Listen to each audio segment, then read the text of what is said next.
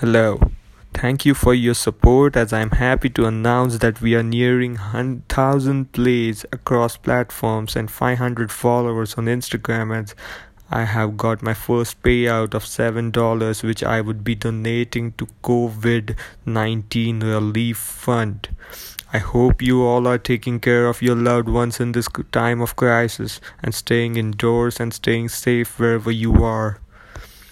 So, I was reading this book called Through Time into Healing by Dr. Brian Weiss, where he talks about past life regression therapy, and one of the chapters inspired me to record this episode about the inner child in us. We often suppress the child within us instead of embracing it, and some of us may have had an abusive childhood which results in growing up with certain kinds of behaviors such as throwing tantrums or acting childish or indulging into self destructive activities.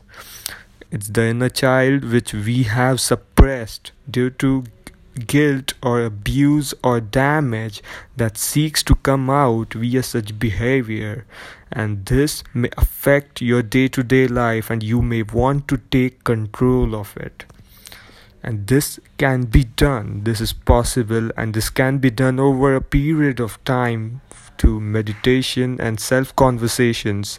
We are talking to yourself and remembering or figuring out things that affected you in the worst possible way when you were a child.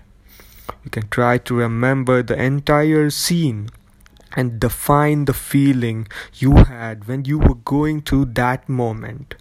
It may be shame or anger or guilt which you have to talk with that inner child in you and console yourself if it was a shame. Forgive it if it was guilt, or let it go, or keep it if it was anger. Keeping or letting the feeling go is completely your choice as we all have different ways of healing. Tell the child that it is totally okay and imagine your current self to be hugging the child that went through this incident. This is one way of letting your subconscious know that you have accepted your past and the trauma no longer affects you.